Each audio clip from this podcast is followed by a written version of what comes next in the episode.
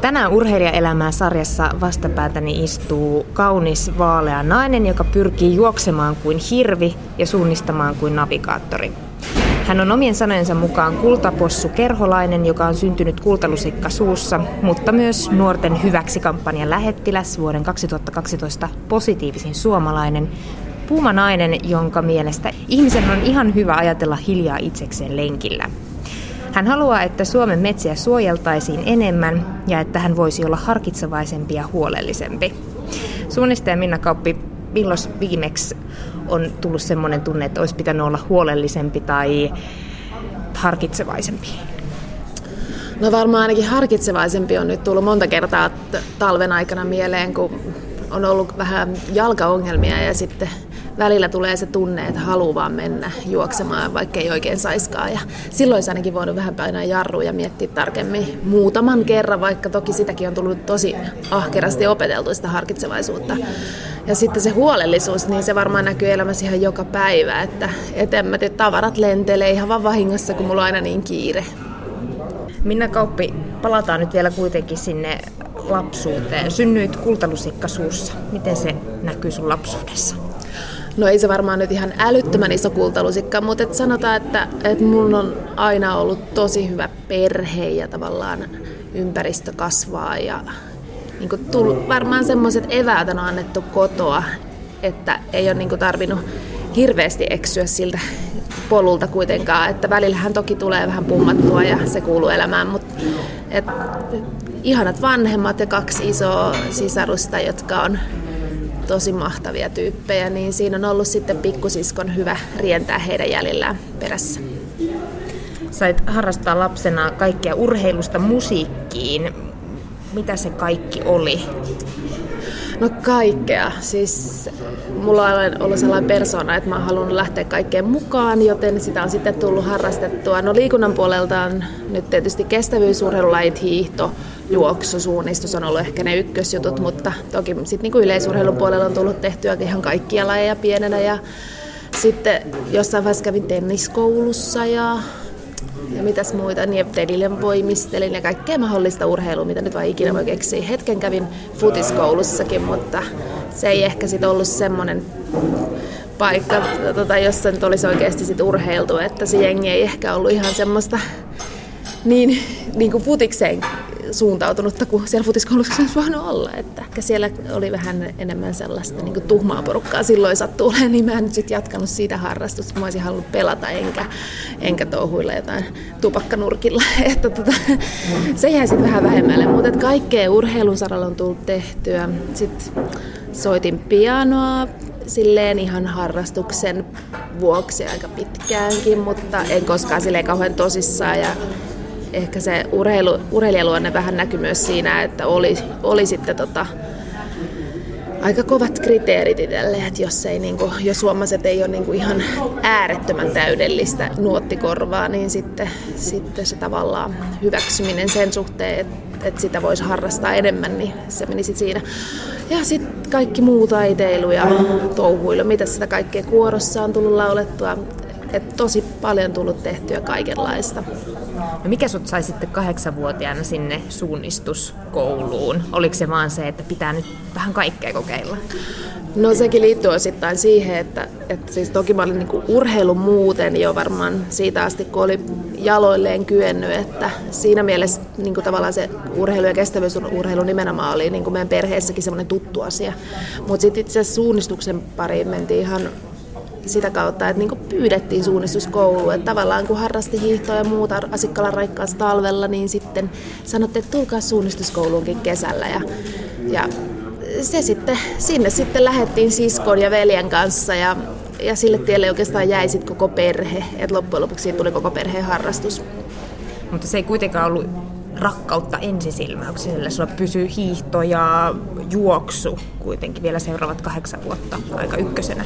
No, no joo, tai ainakin seuraavat vuodet just, että kun mä jotenkin koin, että, että tota, Siis mua oikeasti vähän pelotti se metsä, että varsinkin aluksi, niin kun siellähän on lapsisuunnistajille on semmoinen merkitty reitti, josta voi sitten tehdä oikoja, niin mä vaan tykkäsin juosta täysin sitä reittiä pitkin eikä katsoa sitä karttaa ollenkaan, että mulla ei vielä oikein riittänyt keskittymiskyky siihen hommaan ja Ja sitten tosiaan se vähän semmoinen pieni eksymisen pelko, että monella varmaan lapsella tulee se. Joillain ei tule, mutta että monelle tulee kuitenkin, että vähän pelottaa sitten, että kuinka sitä yksin siellä metässä selviää. Niin se oli semmoinen vähän haastava tilanne ehkä. Ja sitten tosiaan varmaan sekin, että, että kyllä mä sitten tavallaan se menestys ei ollut kauhean huimaa aluksi, koska, koska mä en oikein hyvin osannut suunnistaa, niin sitten se, vaikka olisin juossut kuinka kovaa, niin kyllä se sitten näkyi siinä tulosluettelossa.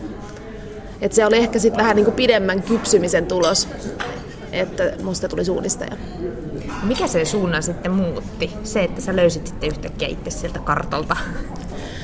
No varmaan, no pikkuhiljaa sitä tuli tietysti rohkeammaksi ja taitavammaksi ja sitten jossain vaiheessa rupesi vähän tulee enemmän sitä menestystäkin ja sen mä nyt olin huomannut, että, että tavallaan fyysisesti mulla oli siihen lahjoja, että ja sitten oli semmoinen kilpailuhimo kuitenkin, että halusi olla kova ja hyvä. Sitten jossain vaiheessa sitä rupesi sitten opettelemaan niin kuin, tai keskittymään enemmän myös siihen taitopuoleen, eikä vaan siihen, että juostaan täysiä johonkin suuntaan ja katsotaan, jos joku vaikka löytyisi, joku rasti. No millaisessa roolissa urheilu oli sulla, sulle silloin teini-iässä? Mitä sä ajattelit siitä? Oliko se vain harrastus vai mitä se oli?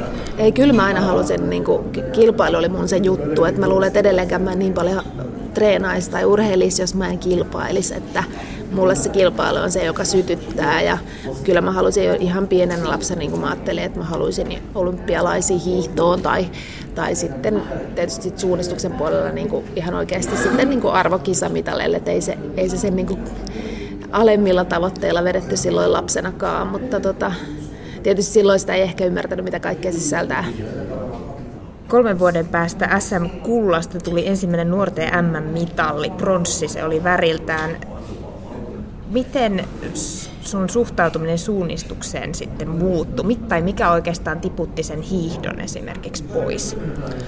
No se meni oikeastaan aika luonnostaan, että tota, joskus 16-vuotiaana mä päätin, että seuraavan kesän nuorten MM mä haluan mukaan. Ja sitten mulla tuli kauhea himo treenata ja harjoitella ja tavallaan kehittyä siinä lajissa. Ja sitten se, mikä tarkoitti, että hiihdossa olisi pitänyt oikeasti tehdä niin kuin hiihtoharjoittelua myös kesällä, mutta mä en sitä juurikaan tehnyt. Et se oli tavallaan mennyt vielä omalla painolla johonkin 16-vuotiaaksi asti. Mutta sitten kun mä en enää tehnytkään tavallaan kesällä mitään voimaharjoittelua se, sitä hiihtoa varten tai rullasuksen hiihtoa, niin sitten se alkoi näkyä myös tulostasossa. Että tavallaan sitten ei vaan niillä suunnistus tossuilla enää ihan samalla lailla hiihtopohjia vedettykään, niin tota, se varmaan vaikutti siihen hiihdon pois jäämiseen. Mutta toki myös itse asiassa ihan sellainen fakta, että silloinhan kun mä olin nuori, niin oli oikeasti lamavuodet. Ja ei käytännössä, niin kuin meidänkin perheellä oli asuntolainat ja oli tosi tiukkaa, että ei oikeasti ollut varaa hirveän hyvin ostaa suksia ja välineitä. Et, et kyllä niilläkin varmaan tuli annettu aika paljon tasotusta.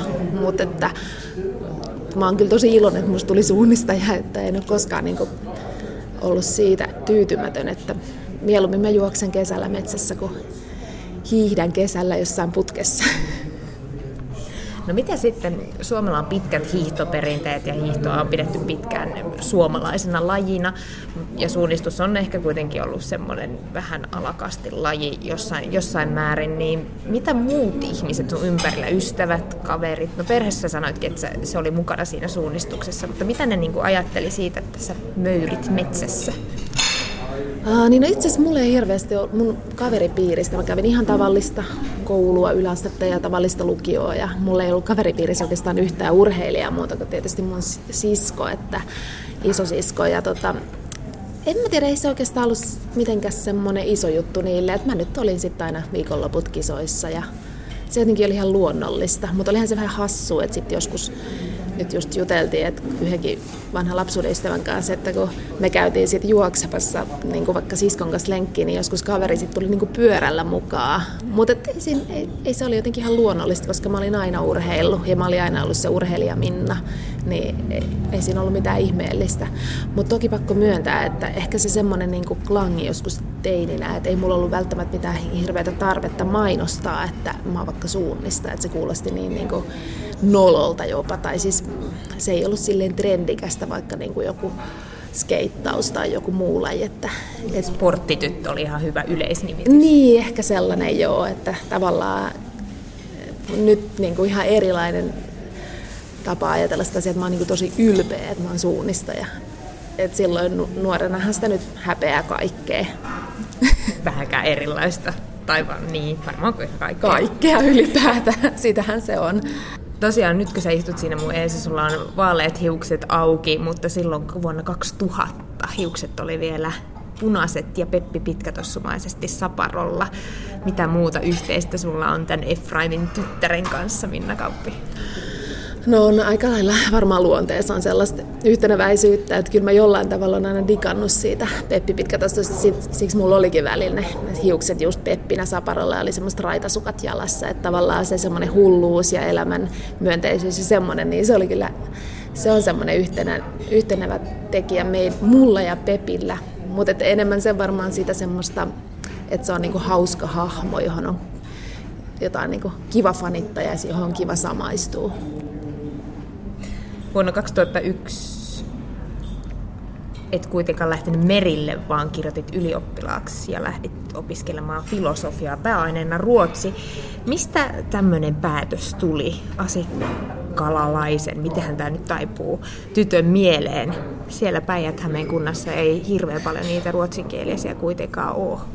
No ei, itse asiassa aluksi mä lähdin itse asiassa, mä hain lukemaan journalistiikkaa ja sitten mä olin aina ollut hyvä koulussa, niin mä kuvittelin, että no totta kai mä pääsen opiskelemaan journalistiikkaa.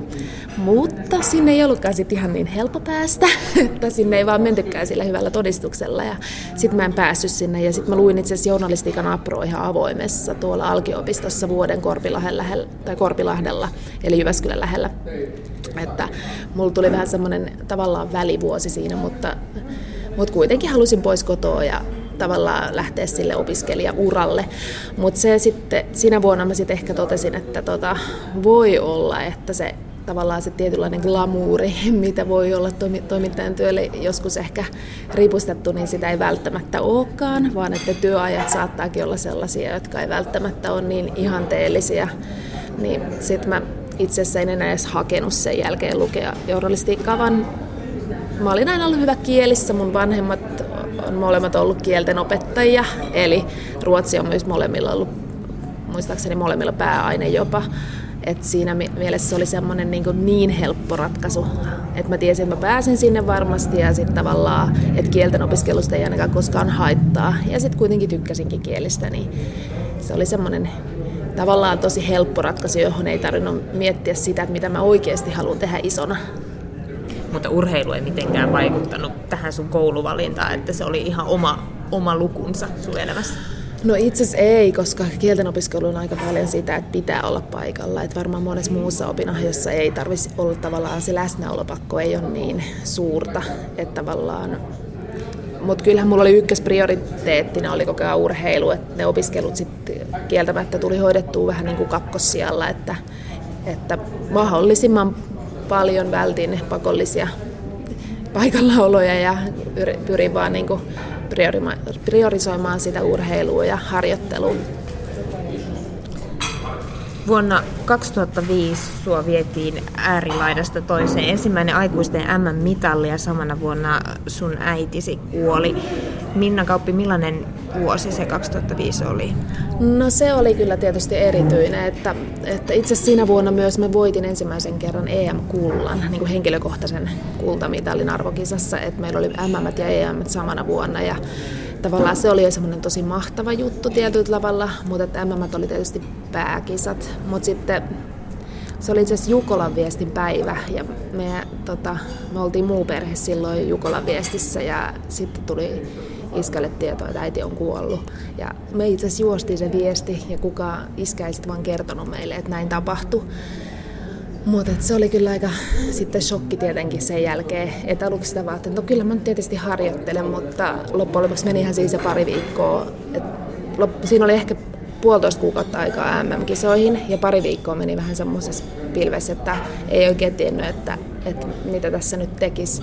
Mutta sitten se, myös se urheilu oli niinku tapa ja treenaaminen sitten tavallaan purkaa sitä huonoa oloa ja niinku sitä kriisitilannetta, että sitten kävi silleen, että että mä rupesin oikeastaan harjoittelemaan niin vähän jopa pakkomielteisesti silleen, että mä ajattelin, että mä haluan voittaa äitille kultaa.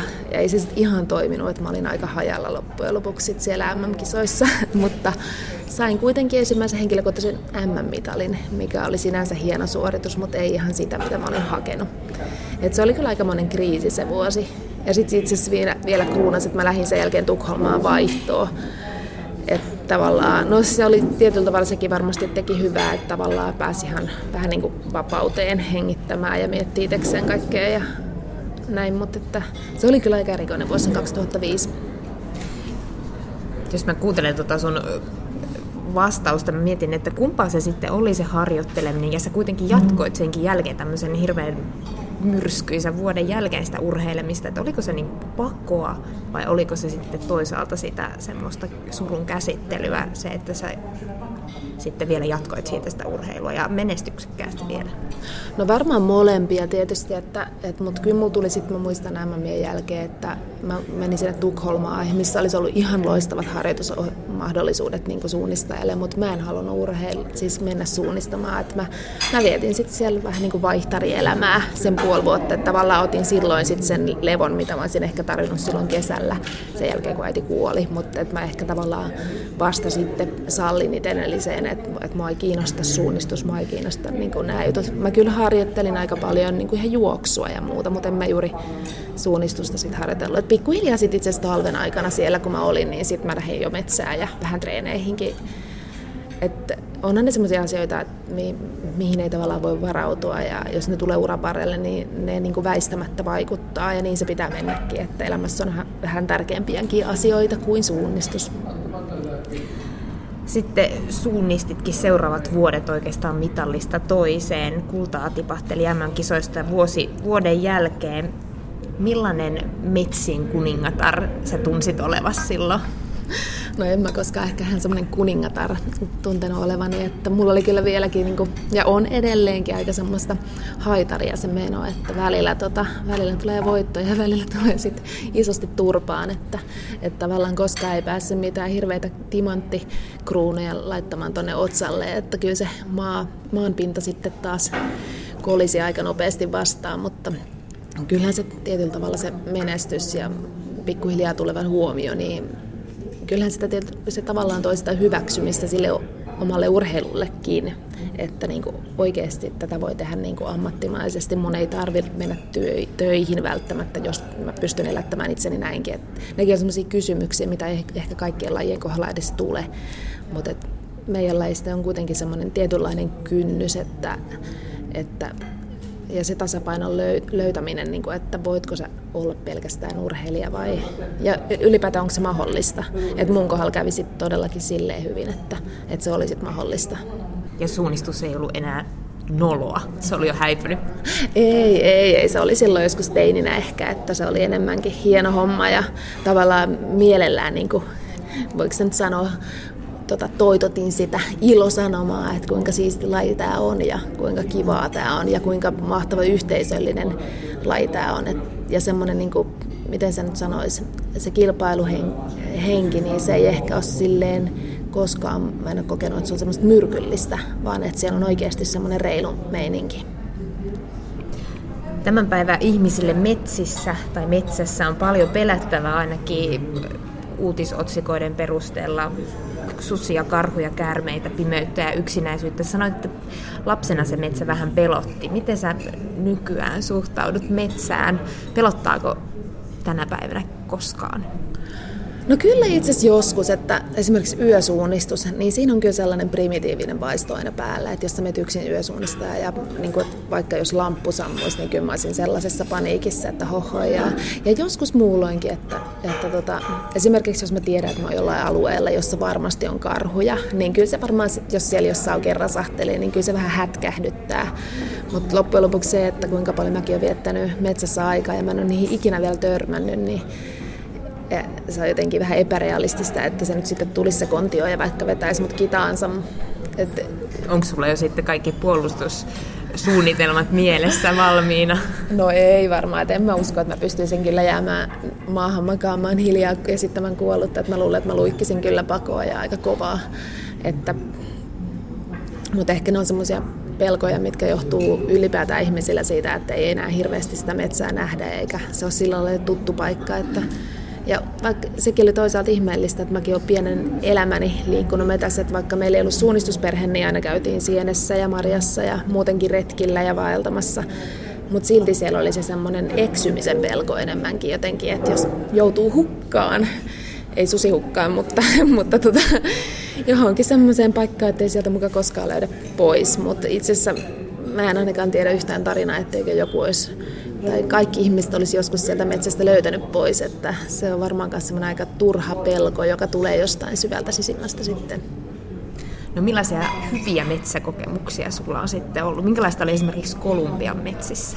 No Kolumbian metsät oli kyllä vähän niin kuin, äh, miten sen nyt sanoisi, ne ei nyt ollut ihan semmoista virallista metsää, että siellä on kuitenkin metsään sitten viidakkoa, jonne ei oikeasti pääse ei siellä niin pysty etenemään. Et se oli enemmän semmoista puistomaista metsää, missä me suunnistettiin.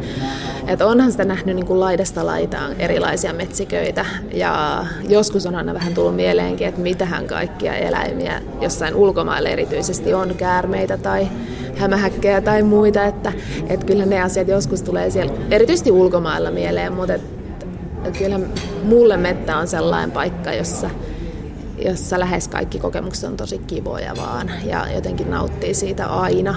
Että mä, mä en vaan kerta kaikkea esimerkiksi ymmärrä ihmisiä, jotka nylkittää asfalttitielle, jos vieressä olisi mahtavat polkuverkostot. Että mulle se on niin aivan käsittämätöntä, että joku ei halua mennä sinne metsän puolelle, missä laulaa linnut eikä autonrenkaat. Onko se sitten se metsän tuoma rauha vai mikä siinä on se, joka vetää sut mieluummin sinne kuin asfaltille? No se varmasti ja onhan se nyt tutkitustikin metsä sellainen paikka, että se oikeasti tekee hyvää ihmismielelle, että se rauhoittaa ja varmaan sitten kun ajattelee niin kuin ihmisiä, niin kuin oikeasti ollaan koko ajan jonkun näyttöpäätteen ääressä tai kännykkää räpläämässä, niin siellä metsässä sitä maailmaa ei ole. Tai mä ainakin pyrin, pyrin siihen esimerkiksi, että mulla ei ole kännykkä mukana tai että mä en kuuntele musiikkiakaan yleensä lenkeillä. Että pitää olla, tulla mummoja sataa taivaalta. Että sitten mä voin ehkä jos, joskus vähän inspiroida itteeni sillä, että mä kuuntelen musaa lenkillä, mutta jotenkin mä ainakin koen, että siellä metsässä niin kuin tavallaan se ajatus ja happi kulkee paremmin. Ehkä siellä on enemmän niitä happimolekyylejä, minkä takia sitten ne aivotkin saa jollain lailla enemmän virtaa. Eli suuri höpöttäjäkin mahtuu sinne metsään. No joo, kyllä. Et siis itse asiassa se on vähän niin kuin toinenkin. Et tavallaan mä oon tosi sosiaalinen ja helposti tuun ihmisten kanssa toimeen ja höpötän kaikkien kanssa paljon aina ja vaikeampi olla hiljaa kuin äänessä, mutta sitten toinen puoli musta on kyllä ihan selvästi erakkopuoli. Et mä rakastan sitä, että jos mä menen vaikka Lappiin ja on neljä tuntia yksin siellä juoksen, niin se on niinku sitä semmoista parasta treeniä, mitä mä tiedän. Tai hiihdän tai mitä vaan. Et, että jokaisessa kestävyysurheilijassa täytyy löytyä myös se erakkopuoli, vaikka olisi kuinka, kuinka sosiaalinen. Vuonna 2011 kävit pokkaamassa ilman kiitospuhetta vuoden urheilijapalkinnon. Arpa Onni osui sittenkin kohdallesi. Miltä se kultainen pokaali tuntui poskea vasten? No mä olin kyllä tosi hämmentynyt, että jotenkin, koska mä olin menestynyt jo tosi hyvin samalla lailla tai jopa paremmin edellisinä vuosina. Ja tavallaan kokenut, että, no, että kerta kaikkiaan meidän lajissa sitä niin kuin pokaalia ei voi saada. Et sitten mä en oikeasti olettanut, että sitä voi myöskään saada. Mutta tota, olihan se semmoinen, että mä ajattelin, että mä voisin ehkä olla kolmas tai jotain, mutta sitten kun mä voitinkin, niin kyllä mä olin vähän sekaisin silleen, että mä en oikein tiedä mitä ajatella. Mutta oli se, enemmän mä koin, että se oli niinku meidän lajille. Et kuitenkaan mä en ole ainut menestynyt urheilija meidän lajissa. Toki ehkä menestynein, vaikka itse sanonkin, niin kyllä meritit puhuu puolestaan. Että et silleen, että en voi sanoa, ettenkö olisi ansainnut sitä sen enempää kuin joku muukaan, mutta mutta kyllä mulle tärkeämpi on, ne, niin kun, jos urheilullisesti ajattelee, niin tavallaan ne oman lajin mitalit kuin sitten tuommoinen yleinen tunnustus. Et enemmän tuommoinen tunnustus on sitten just semmoinen hyvästä työstä ja kovasta työstä ja, ja kaikesta tavallaan niin semmoinen julkinen kannanotto siitä, että, että sä oot oikeasti kova. Mutta että sitten taas siellä omassa lajissa niin se on se, mistä sä haluat sen palkinnon. Et joka vuosihan se on niinku aina vähän ristiriitainen kuitenkin se vuoden urheilijavalinta, että kuka nyt on sitten parempi kuin toinen, jos kaikki on hyviä. Viimeisimmässä urheilukaalassa juhlit miesystäväsi Apulanta yhteen rumpali Simo Sipe Santapukin kanssa ja nyt mä lainaan täältä vauva.fi-palstalle heitettyä kysymystä, jossa kummastellaan sitä, että missä suunnistaja ja heinola, heinolalainen rumpali voivat tavata niin, että voivat rakastua? No missä vaan, että eikö ihmiset voi rakastua vaikka junassa. Itse asiassa se on aika hauskaa, että me ei oltu tavattu aikaisemmin, kun tota, puolitoista vuotta sitten, kohta puolitoista vuotta sitten, että vaikka me ollaan, niin kuin, mä, oon Heino, mä oon Asikkalasta ja Simo Heinolasta ja ne on saman järven rannalla kuitenkin päijät hämeessä, että ei nyt kauhean kaukana toisistaan ja kuitenkin molemmat ollut kaikenlaisissa tapahtumissa päijät alueellakin, mutta et ei oltu koskaan aikaisemmin tavattu, mutta itse asiassa se meni kyllä ihan niin, että tämä on nyt salaisuuksien paljastamista, mutta, mutta tota, kävin keikalla ja Simo tuli sen jälkeen juttelemaan. Että se meni kyllä sillä tavalla nyt tämä tarina, että eihän se vaadi kuin sen, että ottaa asiakseen, käydä juttelemaan ja sitten sitä voi jutella vähän enemmänkin, jos kiinnostaa. Ja sitten voi vaikka penkkiurheilla yhdessä. Oletteko te katsonut Simon kanssa tätä sun ja sun isäs TV-perinnettä, eli sumopainia? No itse asiassa en ole kyllä vuosikausin katsonut tota, sumopainia. Et se oli kyllä tosiaan silloin joskus, kun asuin kotona vielä, niin iskän kanssa katsottiin aina Eurosportilta ja mulla oli niinku suosikkeja, oli Takanohana ja Akebono ja mitäs näin nyt oli kaikki. Mutta nyt en kyllä en edes tiedä enää, että ketä siellä kilpailee. Täytyy myöntää, että on tippunut vähän kärryiltä, mutta se oli kyllä erikoinen laji, tai on erikoinen laji, että aika kestävyysurheilijankin mielenkiinnon saa kuitenkin. No joo, ja siis kaikki laithan on sellaisia, että kun sä rupeat seuraamaan niitä, niin sit sä vasta niin rupeat kiinnostumaan. Ja ehkä monessa muussakin asiassa homma on niin, että, että jos et sä koskaan kokeile tai rupeat seuraa jotain, niin et sä sitten kiinnostukaan siitä. Mutta että sekin oli varmaan vähän semmoinen ajanjakso, että sitä rupesi seuraa ja sitten se kiinnostikin enemmän. Vuonna 2012 sut valittiin vuoden positiivisimmaksi suomalaiseksi. Mikä sua hymyilyttää tällä hetkellä sun elämässäsi, Minna Kauppi? No aika moni asia hymyilyttää kyllä. Nyt on kevät, se on niin kuin heti ykkösjuttu, että ihan mahtava kun on tota aurinkoa ja alkaa lämpenemään ja vihertämään ja siis se keväthän on parasta aikaa.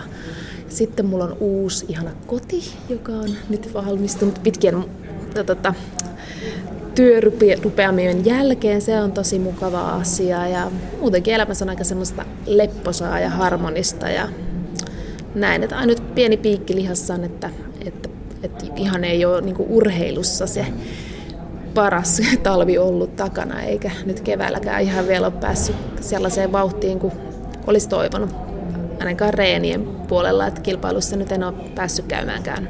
Kuinka suuri pettymys tai mielen tahra se on, että joutuu loukkaantumisen takia olemaan pitkään sivussa?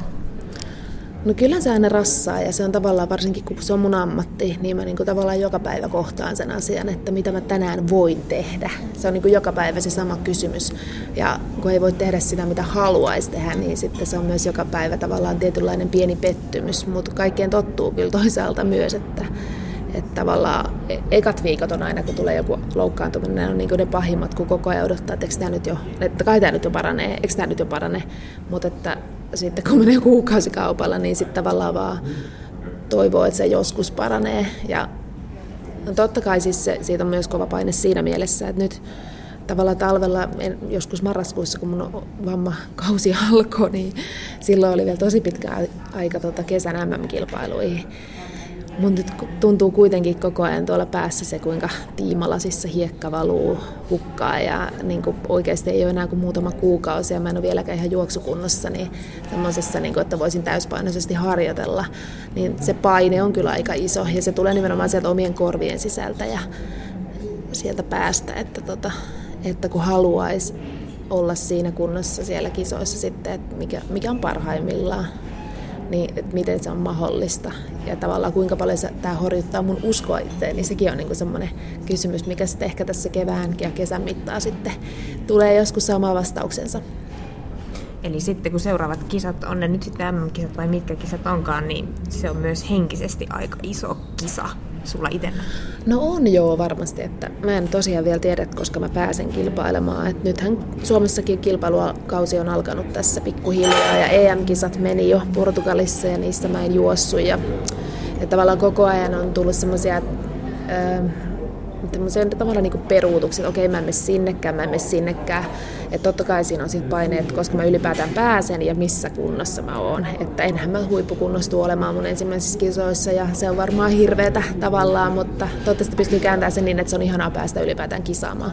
Mutta tarkoitus olisi, että kuukauden päästä viimeistään mä olisin oikeasti jo semmoisessa kunnossa, että voin juosta ihan oikeasti jonkun vähän pidemmänkin kisan listaat harrastuksiisi opiskelun, erinäisen taiteilun, kokkailun, lueskelun, kirjoittelun ja matkailun.